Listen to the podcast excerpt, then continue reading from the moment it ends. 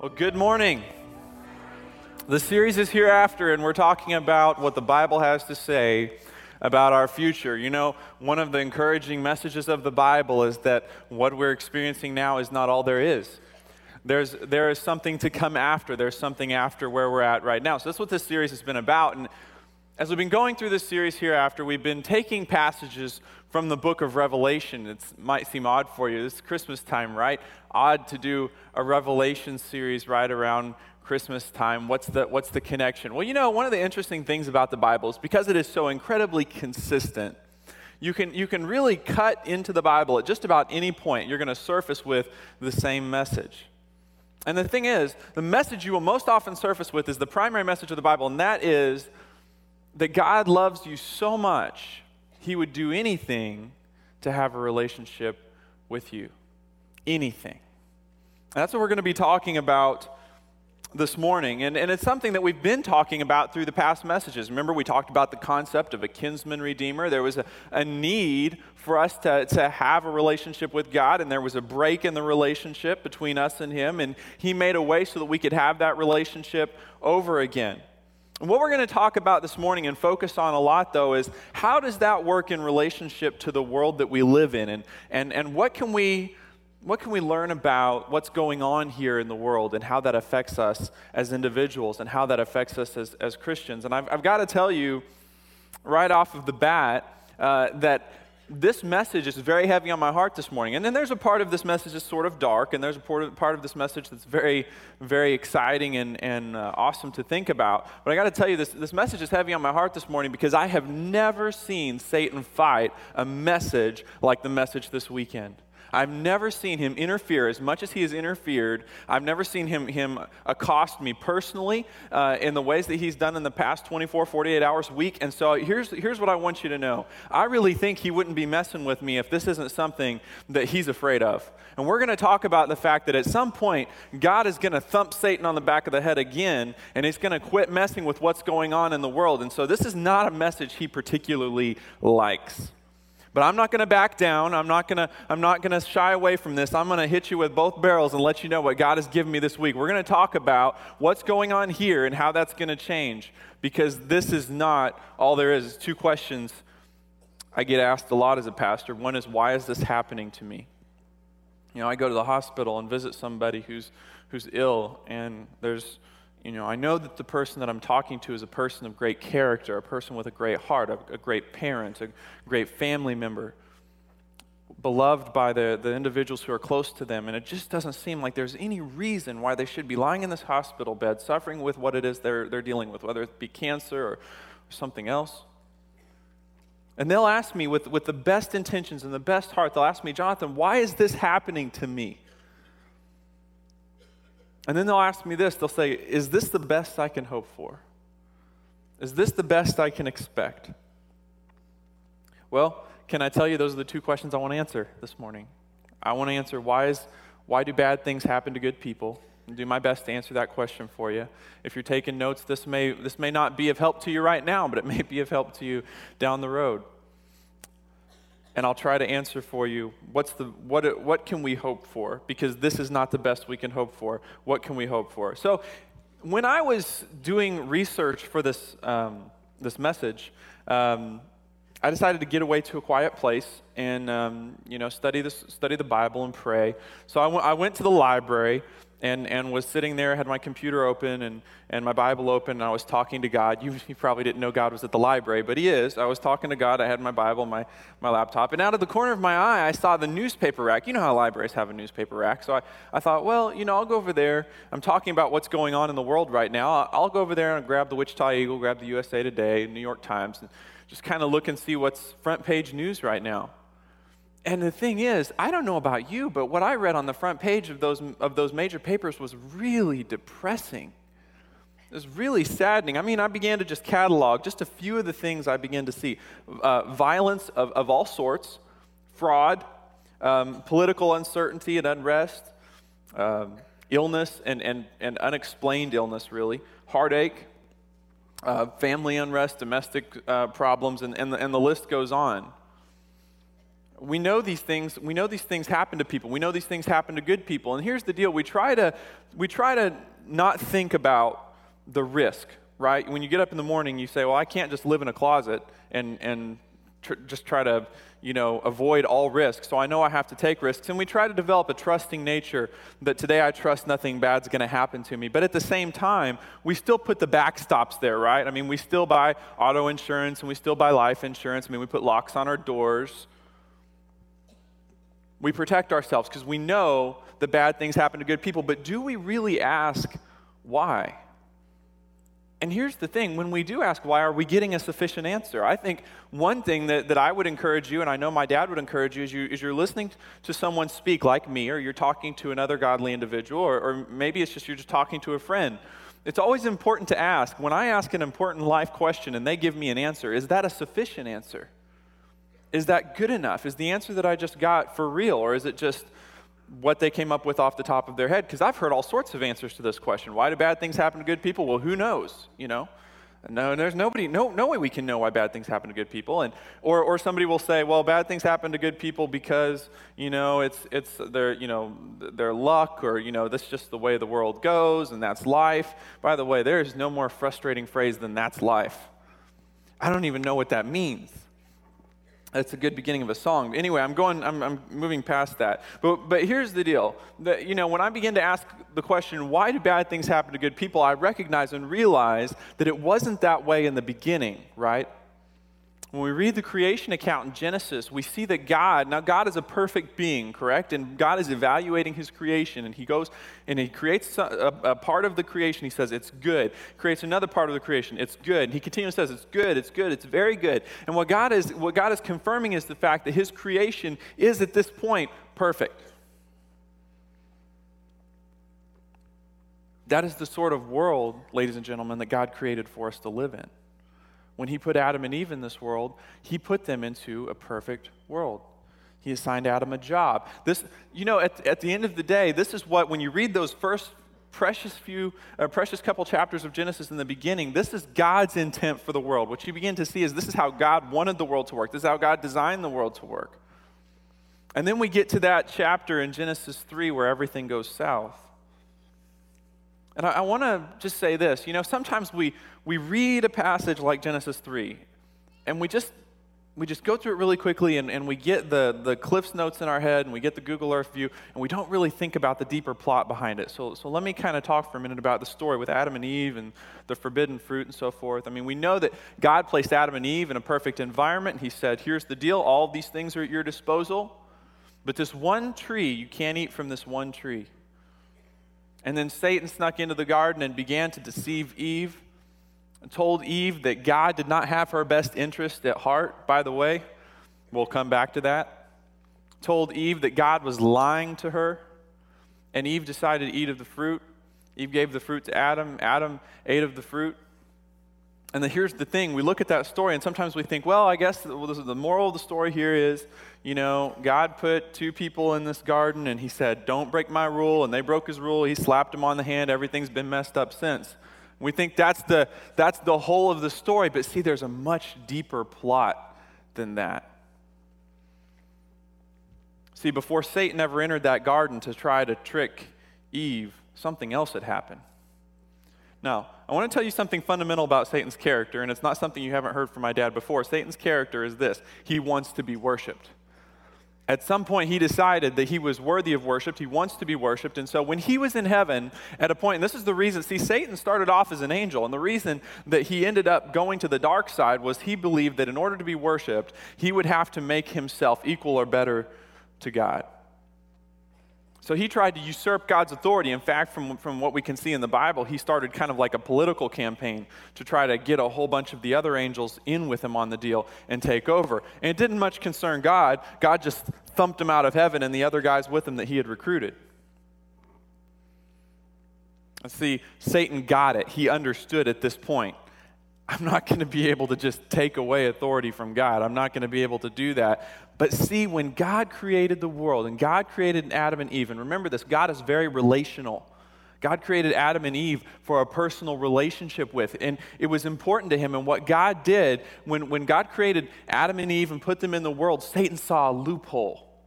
Let me tell you where Satan found the loophole. It's in Genesis 1:28. This is in the message. God spoke, let us make human beings in our image. Now, this is God the Father speaking to the other members of the Trinity.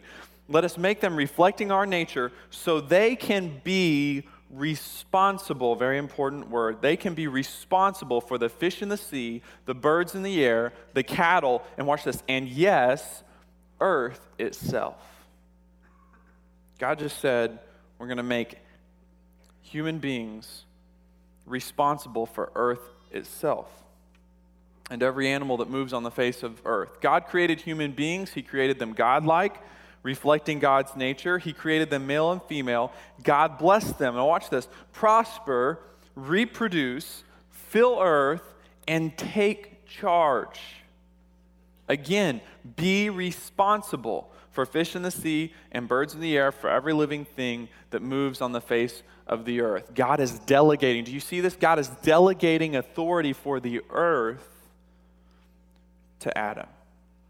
He's delegating that, that, that responsibility for earth. Even the Bible tells us earth itself, he's, he's delegating that authority to, to Adam. And so Satan sees a real opportunity here. He knows he can't go get it from God, but see, God delegated some of that authority away. So if he could get in there and get these individuals to submit to him rather than to submit to God, he could by de facto get that authority that God had bequeathed to them. And in a sense, he would end up in authority over the world.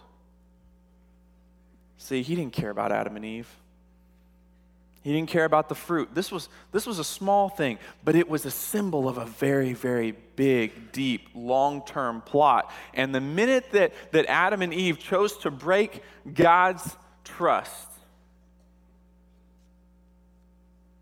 the minute that they chose to make, make that choice and eat that forbidden fruit, something happened. I want to I wanna give you a term and, and let you think about it. Well, let me ask you this question. Have you ever worked for a place where, where you were under bad management?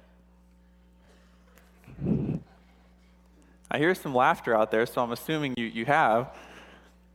You know, working under bad management is, is the kind of job that you dread going to in the morning, you know, because you never know what's going to happen the next day. You never know, never know what to expect when you're under bad management. I would submit to you that the reason that bad things happen to good people is that this world is under very bad management. How did that happen? It happened when Adam handed management over to Satan. And let me tell you why it's so destructive to human beings like you and me. Because Satan does not care about us.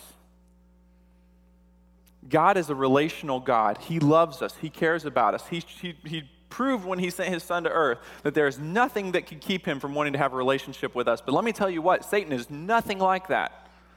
Satan has one goal to be worshiped. We are, we are just a pawn as far as he's concerned. If he can use us to get what he wants, great. Elsewise, then who cares what happens to us? And that's the big reason that earth is a weirded out, messed up, crazy place. It's a result of his management.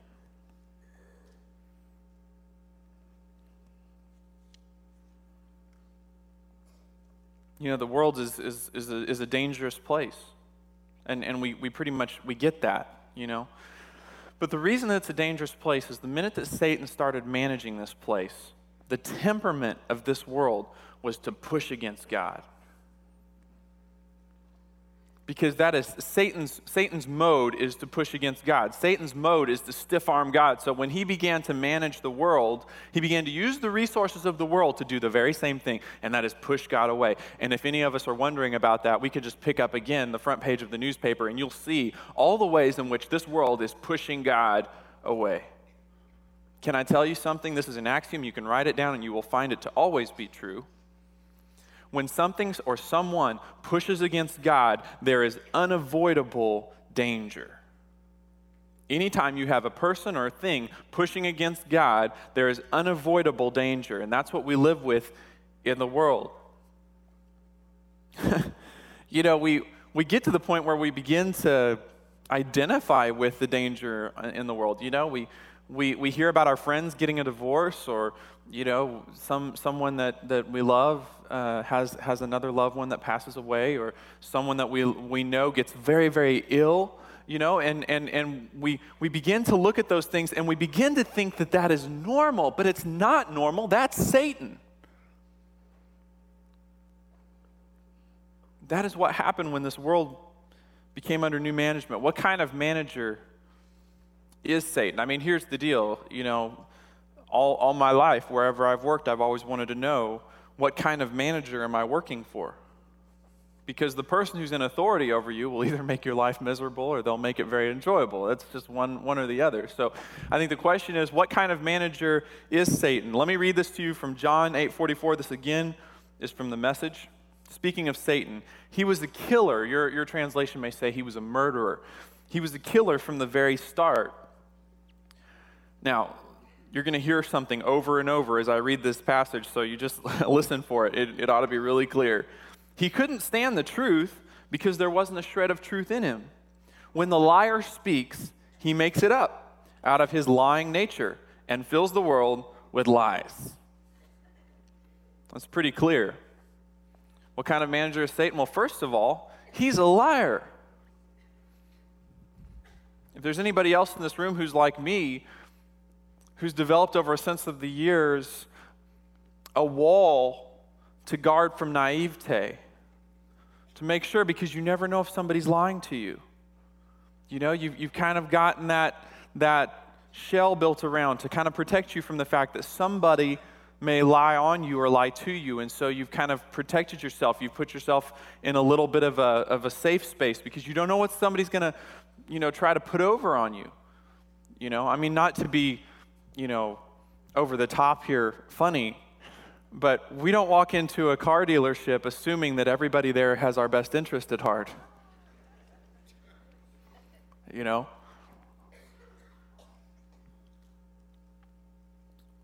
In, in, in probably, I would say, a large percentage of the situations that we find ourselves in life, we are very guarded.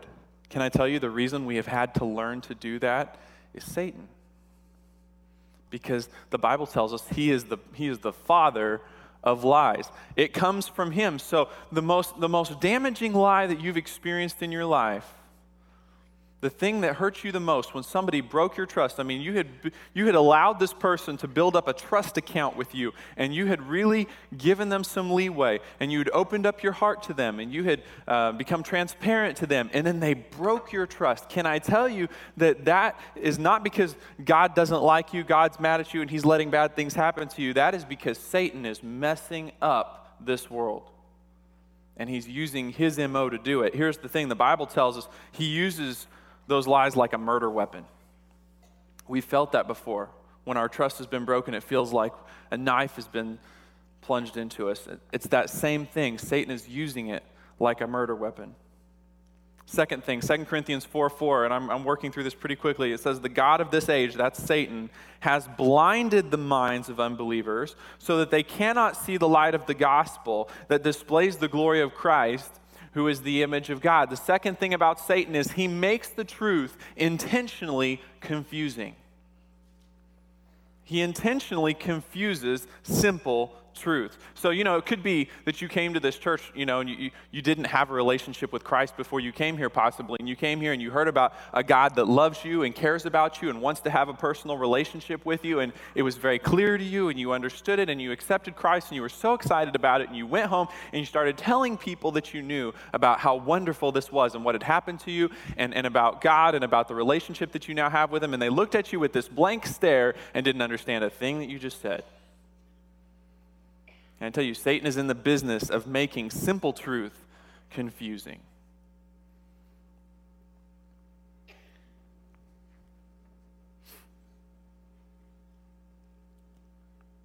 I'm going to share with you a concept, but be patient with me for a second because this concept that I'm getting ready to share with you has been misused by a lot of people.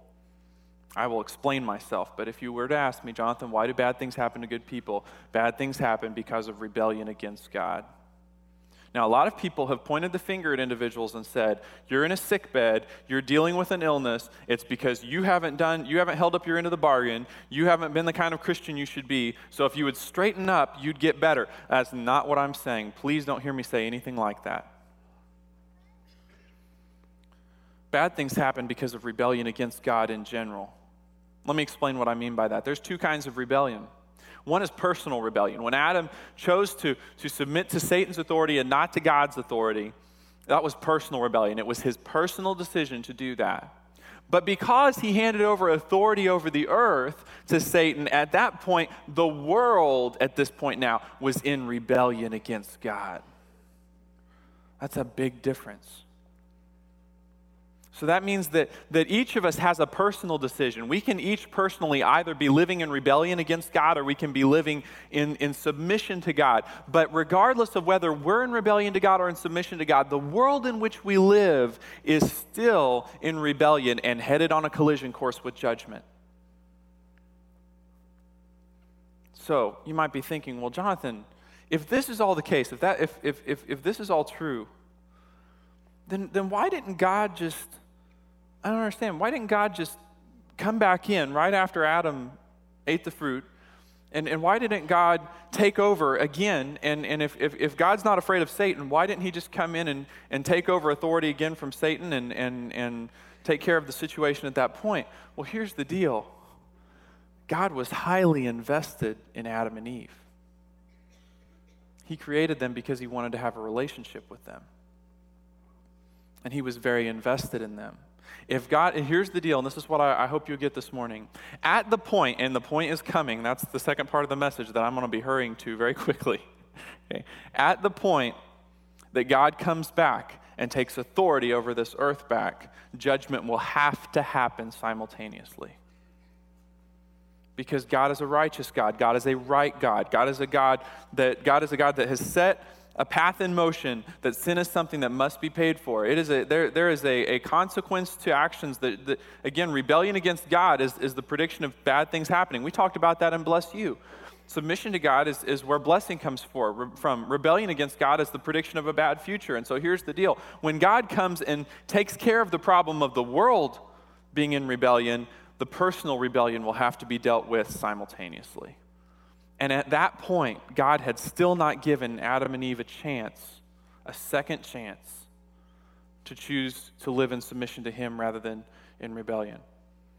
Why didn't God come back and just thump Satan at that point in time? It's because He cares too much about us. And the reason He has restrained Himself, please understand this God wants to take authority back from Satan over this world, but the reason that God has restrained Himself is to give us a chance to change our hearts, to change our minds, to turn from personal rebellion against Him to submission. The reason He's waited is because of us. For many of us, we've already made that choice to live in submission to God and not personal rebellion. Ephesians 2 2 and 3 says this it says, speaking to believers like you and me, you used to live in sin just like the rest of the world, obeying the devil, in essence, managed. You were personally managed by the devil the commander of the powers in the unseen world. He is the Spirit at work in the hearts of those who refuse to obey God. So, personally, you have turned the management chair over. Personally, you've kicked out the old manager and put a new manager in charge. And that's why in your heart and in your life you sense the peace that God is at work inside. And you know that He is, you, you are under new management. The day, if you, if you prayed to receive Christ in this building, the, the day that you walked out of this building, there was a sign that said under new management. Unfortunately, at that time, the world didn't become under new management. And even, even though you're a believer and a Christian, you still live in a world that is messed up by Satan.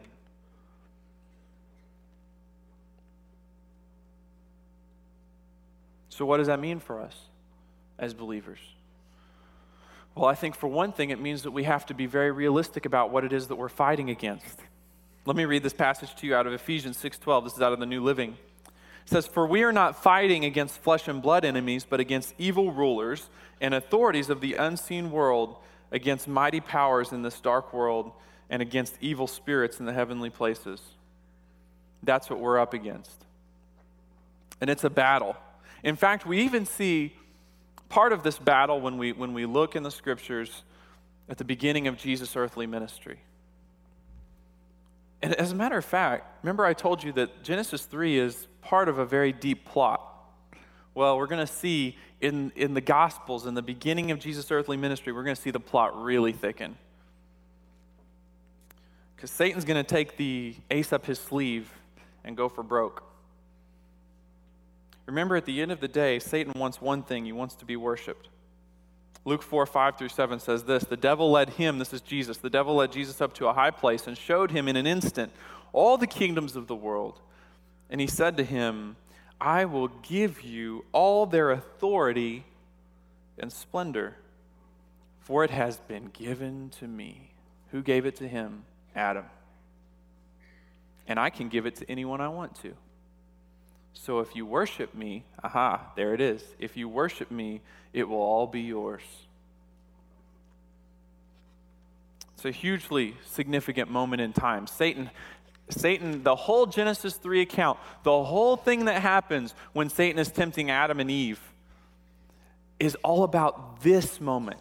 Remember how I said in the Bible we keep coming to the same message? Genesis 3, it doesn't matter whether you're in the Synoptic Gospels, it doesn't matter whether you're in Revelation, you're going to find the same story. And this is Satan coming to God saying, I took authority you designed for another purpose, and I'm messing it up, and I'll give it back if you'll worship me.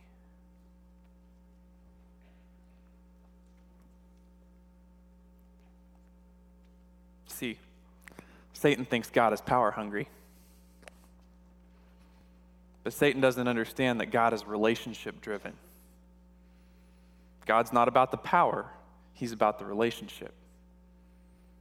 That's why God, God told Satan he wasn't buying it. He wasn't going to play that. See, God already had ownership of this world. It was God's grace, it was his restraint that was keeping him from, from taking over, taking charge at that point in time. But see, here's the deal. I want to I want to get to this quickly. There is a time coming, though, where God will put an end to the rebellion.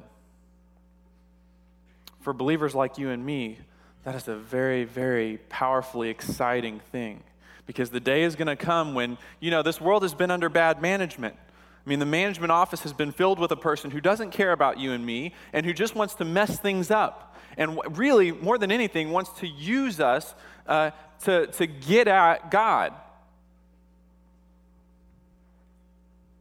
The day's coming when God is going to put an end to that. God, as you heard when we first started about the tribulation a couple weeks ago, God has unfinished business with Israel.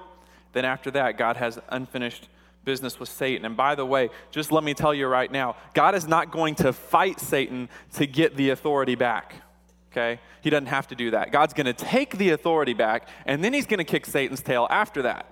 Just so that we understand that he doesn't have to kick Satan's tail to get the keys of authority back. He still has the keys of authority. He's going to walk in, he's going to take charge, and nobody's, nobody's going to be questioning what's happening. It's going to be very clear. There is new management in town, there's going to be a new manager sitting in the management chair.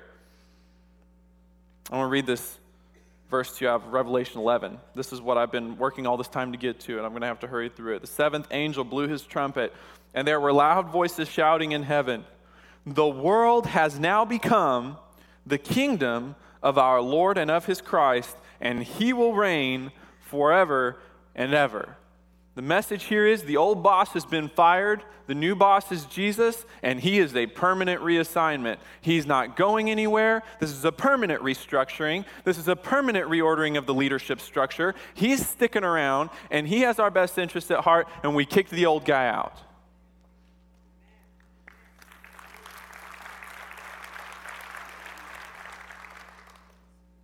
I think as he walks into the manager's office, he puts a sign on the door that says this. This is John 10 10. The thief's purpose, that is Satan, Satan's purpose, is to steal and kill and destroy. But my purpose is to give them a rich and satisfying life. God's saying the old manager wanted to steal from you. The old manager wanted to kill you. The old manager wanted to destroy you. But the new manager, I just want to give you a rich and satisfying life. See, we, have become so accustomed to the way things are here, we think it's too good to hope for that. We think it's too good to hope that when, when God takes over, that his purpose would be for our benefit, that his purpose would be that we would have a rich and satisfying life. But see, that's what God created this for in the first place. This thing has gotten really messed up, and the thing is, we live in a broken world. But when he comes back and he takes over, he's going to change things, he's going to fix it. I want to just give you a couple quick things about God's management style. I mean, what will, what will, God's management style be? Well, it'll pretty much be what it is now. God doesn't change. But I think the thing is, it's very hard for us to recognize God's management style right now because we're still living in a broken world and we have to see it through that filter. Later on in that passage in Revelation, starting in verse 18, it says this The nations were filled with wrath, but now the time of your wrath has come, and it is time to judge the dead and reward your servants the prophets, as well as your holy people. And look at this reward all who fear your name, from the least to the greatest. First thing about his management style is he rewards without prejudice. I don't know if you're aware of this, but this world has a really jacked up reward system. It always seems like the, the, the people that are the meanest and the, and the most hurtful walk away with the biggest stack of chips. And, and the people who are, are, are you know, just have really great hearts and really wonderful people, we don't understand why they struggle so much. This world has a jacked up reward system, and I think, again, this is something that Satan has a hand in. But at the end of the day, when God takes over, he will reward from the least to the greatest without prejudice.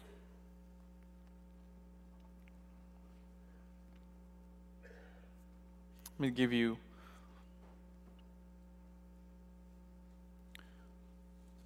I'm skipping down here because I, I have too much material, but let me skip down to Isaiah 11:3. It says, "He will delight in obeying the Lord. He will not judge by appearance." Boy, I'm thankful for that. Nor make a decision based on hearsay. You ever have anybody make a decision on you because somebody else said something? He'll give justice to the poor. He'll make fair decisions for the exploited. The earth will shake at the force of his word, and one breath from his mouth will destroy the wicked. He will wear righteousness like a belt, belt and truth like an undergarment. Man, a huge thing about God. When God takes over, he will be in charge and he will do the right thing. You ever notice we really struggle to get those two phrases in the same sentence? That somebody's in charge and they do the right thing. And sometimes it feels like the more in charge somebody gets, the more politically difficult it is for them to do the right thing. But here's the thing the Bible tells us that when God takes over, He will be in charge and He'll do the right thing. He's not taking marching orders from anybody else, He is the ultimate authority, and He will be right. That's His character, that's His nature. We have His word on that. Last thing. Remember, I told you that anybody or anything that puts himself in opposition to God is living in unavoidable danger. But when there is submission to God, there is safety. I read this to you. This is again out of Isaiah 11, starting in verse 6. In that day, the wolf and lamb will live together. The leopard will lie down with the baby goat. The calf and the yearling will be safe with the lion, and a little child will lead them all. The cow will graze with the bear, and the cub and the calf will lie down together. The lion will eat hay like a cow the baby will play safely near the hole of a cobra. Yes, a little child will put its hand in a nest of deadly snakes without harm. Nothing will hurt or destroy in all my holy mountain, for as the waters fill the sea, so the earth will be filled with people who know the Lord. He will make the world a safe place. He's going to make the world a safe place.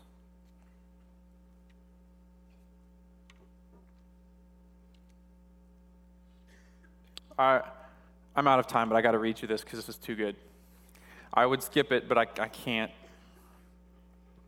Isaiah 65, 17 through 25. I don't have time to, to just expound on a lot of things here, but listen to these words and let them bless you this morning as we're getting ready to leave. Look, I am creating new heavens and a new earth, and no one will even think about the old ones anymore.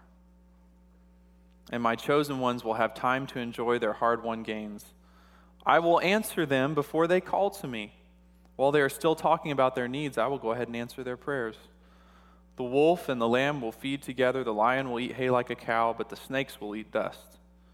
In those days, no one will be hurt or destroyed on my holy mountain. I, the Lord, have spoken. He's saying, I'm the manager now. And this is what I'm going to do for the people that are working for me. The people that are submitted to me, I'm going to take care of them before they even have a chance to come ask me what it is that they want. I'm going to make sure they have a safe place. I'm going to, I'm going to reward without prejudice. And here's the thing I'm also going to do the right thing. I don't know about you, but I want to read the newspaper the first morning we get there because I think it's going to look a lot different. And I ask you one last question, and then I'll be done. I talked about personal rebellion. I said, you know, you can either be in rebellion or submission to the Lord right now, even though we're living in a world that's on a collision course with judgment. And I told you that the reason that God has been restraining taking over is because He wants to give us time. He wants to give us time to make the decision to no longer live in rebellion. Can I ask you, have you made that personal decision? In your heart, have you decided, I am no longer going to live in rebellion towards God? I'm going to live in submission towards God?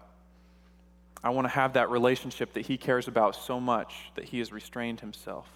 That's what I want. If that's what you want this morning, can I tell you, God is just waiting for a big yes from you. He's waiting to hear that that is what you want. And in fact, I want to give you an opportunity to do that this morning. Would you, just for a moment, would you bow your heads and close your eyes with me just for a moment? I'm going to say the words to a prayer, and this, these words aren't magic by any stretch of the imagination. These are just words that say to God, Yes, I want to live in submission to you. I give my life to you. If, if, if, if that's where you are this morning, would you repeat silently these words after me? And if you mean this in your heart to God, He will save you. Dear Lord Jesus, thank you that you love me. Thank you that you died for me. I know I'm a sinner. I know I can't save myself. This morning, I accept your free gift of heaven and forgiveness. I believe in you, Jesus.